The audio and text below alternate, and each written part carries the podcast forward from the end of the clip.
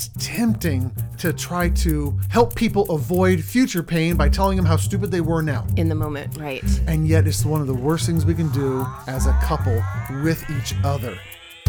Welcome to the Secure Marriage Podcast, where we believe it's possible to fight less, feel understood, and enjoy a deeper connection with your spouse. We're your hosts, Paul and Shannon Elmore, and on today's episode, how relentless empathy is guaranteed to improve any relationship. A little bit of a tongue twister there. Yes, it is. Why did You you, did great. write one that's You so did great. Yeah. Well done. Thank you. Well done, well done, well done. Thanks. Much better than the last episode when I was sick and Yeah. sounded crummy. So here's the question for you, my love, since you're coming in blind again. Yes. So I ask him, What are we going to talk about this one? And he just gives me this look. I can't even describe it, but it's it's a very mischievous look, which means he's not actually going to tell me what it is till we get on the recording. Yep, that's very, very true. So here we go. Um, So if I don't make any sense, it's because I haven't had a chance to think about it. This is purely theoretical. Uh, This this rarely happens to us, but let's just take the scenario if I'm working out in the garage trying to get some stuff done and and you come down and you hear me kind of grunting and groaning because my back is super sore. And Right. I've been down there for probably longer than I should be because, again, I have a back issue. You know, I can't work as long as I used to be able to work and all these other things. And you usually come down and tell me what? well, I thought you said this was uh, a scenario. This wasn't really real. This isn't really real. Your concrete wife is not following with the scenario that's not supposed to be real. What I I tell you, you should probably take a break Why? Why do you tell me that? Because I care about you. I don't like to see you in pain. Yeah. And what's normally my response? I gotta finish this. I just a little more. If I don't finish it now, it'll never get finished. Yep. And so I push through Right. with additional grunting and groaning and paining, and I usually end up hurting myself somewhat. more. And then I hobble up the stairs into the living room and get into my chair and I sit down and I am hurting really, really bad. Right.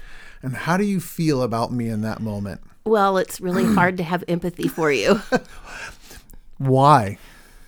because, well, What do you What do you wish you could say to me? You re- don't often do it, but what do you wish you could say to me? hey, dummy. How many times are you going to do this to yourself? Yes, yes. So I'm sitting there in pain in my chair, not feeling good, and you want to call me a dummy because I did it to myself. yeah I, I really actually don't want to call you a dummy but i'm i really i sometimes i think he knows this about himself why does he keep doing this over and over and over and and actually what it really does more is like why doesn't he care about me Really? How, Yeah. does it, how does it relate to you? interesting interestingly because when you're broken right? you can't take care of me you can't I can't take care of you. I can't meet your. Fair enough. And so it's a little bit of self interest in there Right. to say, I don't want you to be incapacitated so that you're available for me. right Yeah. You don't want to.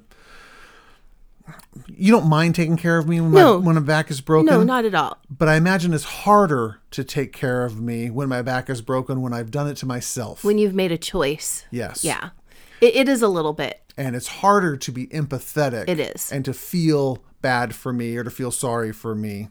Not mean- in a, not in a pity sort of way, Right, but right. to you know really genuinely go, man, you are hurting. I feel really bad for you. Right. I, I really want to tell you why you're hurting. Yes. I want to point out, you know, Yeah. If only you would have stopped an hour and a half ago, you wouldn't be in this if pain. If you would have just listened to me. Yeah, there you go. That's even better. If you would have just listened to me, we would both be happy. Right. Except except for, you know, I I don't say that to you because it doesn't help. It doesn't I know help. that. And and I know that's really truly not what it's about. Yeah. But a lot of couples a lot of couples have really really difficult time with giving empathy to their spouse when that when the pain that their spouse is in is self-inflicted Right. because uh, again for me it's working too long and kind of pushing myself into something um, i came across a story with with someone else recently where you know their husband did the exact same thing and when the husband was trying to take care of his pain the wife moves into exactly what you just described. Well, if only you would have listened to me, Right. if only you would have stopped, you wouldn't be in this pain. And he got really hurt and offended by that. Sure. Because it's like, you don't care about me. You don't you don't care that I'm in pain. And we look at kind of cause and effect first. Well, you did this and you're in this pain, so therefore I don't have to feel sorry for Right. you. You don't deserve to be cared Yeah. for or empathized with. And unfortunately, even though it's hard, this is actually probably one of the best times ever to give empathy to your spouse is when it is self-inflicted. Right. I always tell the story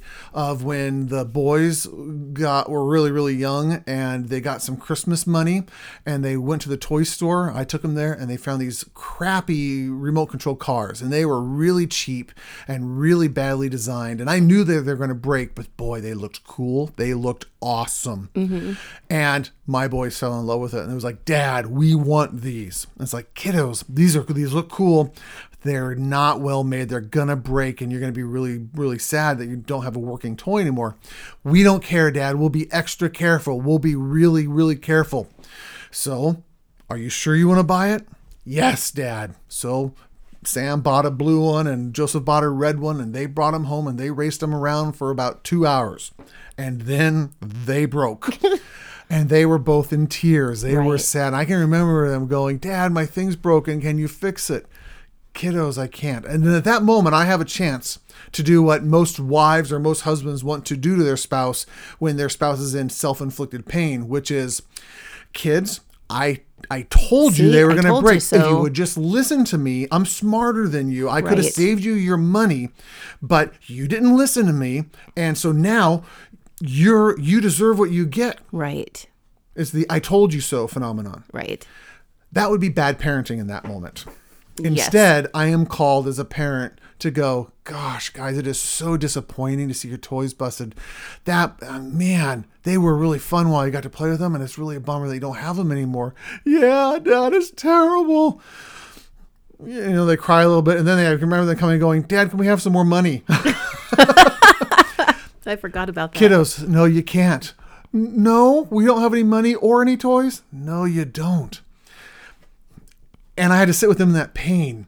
And it's and again, it's tempting to to try to help people avoid future pain by telling them how stupid they were now. In the moment. Right. And yet, it's one of the worst things we can do as a couple with each other because whenever you do that, well, if I come to you and go, "You're hurting right now," you actually kind of deserve it because you were dumb. what did I just trigger in your head? Oh boy, I wanted to punch you in the nose.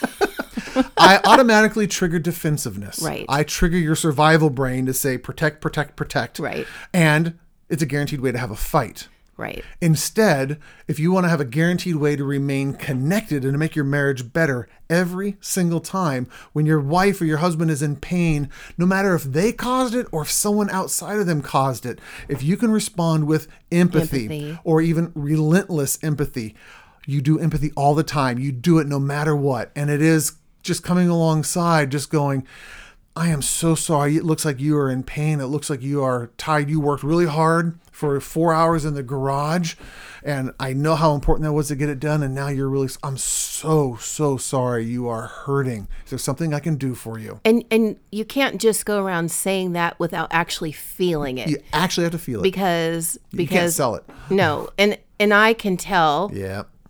and Paul doesn't not have that very often, but sometimes I it, it and it could be my misinterpretation that it just feels like he's saying it because that's the right thing to say. I can remember when our kids were little, and one in particular, we would empathize with him that way genuinely, and he's like, "Well, you're just saying that Yeah. because you always just say that. You have He- to say that. and hmm. he didn't understand that there was genuine empathy and genuine sorrow Right. in that. So you actually really have to f to feel bad for your spouse. Yep. And when you can offer them that that um, connection and empathy first, you stay connected as a couple. Right. Let him, me, feel better after being in pain. Give me a couple days to get out of that pain. And then that's the time to have a conversation go, honey, there's kind of a trend going on here. Have you ever noticed?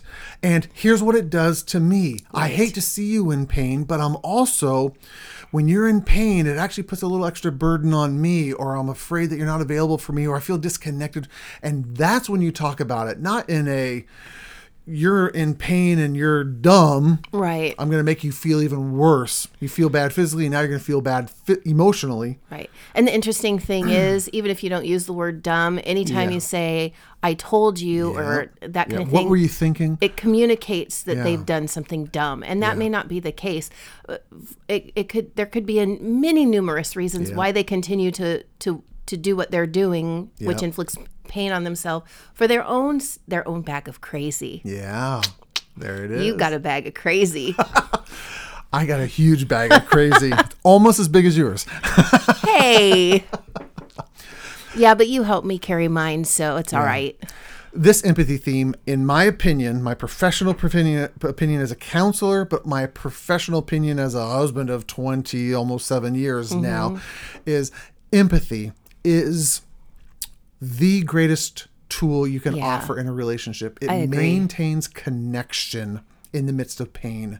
And when people know that they're not alone in pain, that's the purpose of marriage. Is say we're not going through life alone anymore.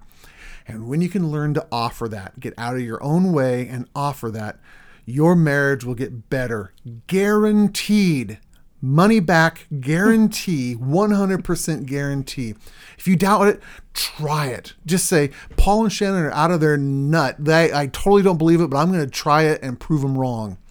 And then you can send us the email that says, I tried to prove you guys wrong and you guys are so smart. You guys are amazing because this works every single time. I can get my husband to do anything I want when I show him empathy. Or I can get my wife to respond in the way that I want her to because I showed her empathy. Empathy. I met her need first and now she reciprocates. It's so counterintuitive. Right. But when we give people what they want, we get what we want. That is secure marriage. And I want everybody who's listening to this podcast right now to, to do it and try it and practice and learn it over and over and over again. And this is where we're going to go with secure marriage for forever and ever and ever. This is this is what it's about. If you want more information on what this looks like and even where to start and how to understand some of this, um, if you want to know how, how good you do this in your relationship, securemarriage.com. You can start with our quiz that kind of rates you on the six parts of the secure marriage framework. One of those is Empathy. empathy. And if you're low in empathy, then we actually have ways for you to get better at empathy. Tangible, practical, real lessons and real ways to make your marriage better and be better at empathy. Yep. We want your marriage to be better. Again, we don't have a perfect marriage, but We do have a secure marriage. and we want you guys to have one too. So, thank you very much for listening to this episode. Uh, we can't wait to see you next time. Bye bye. bye bye.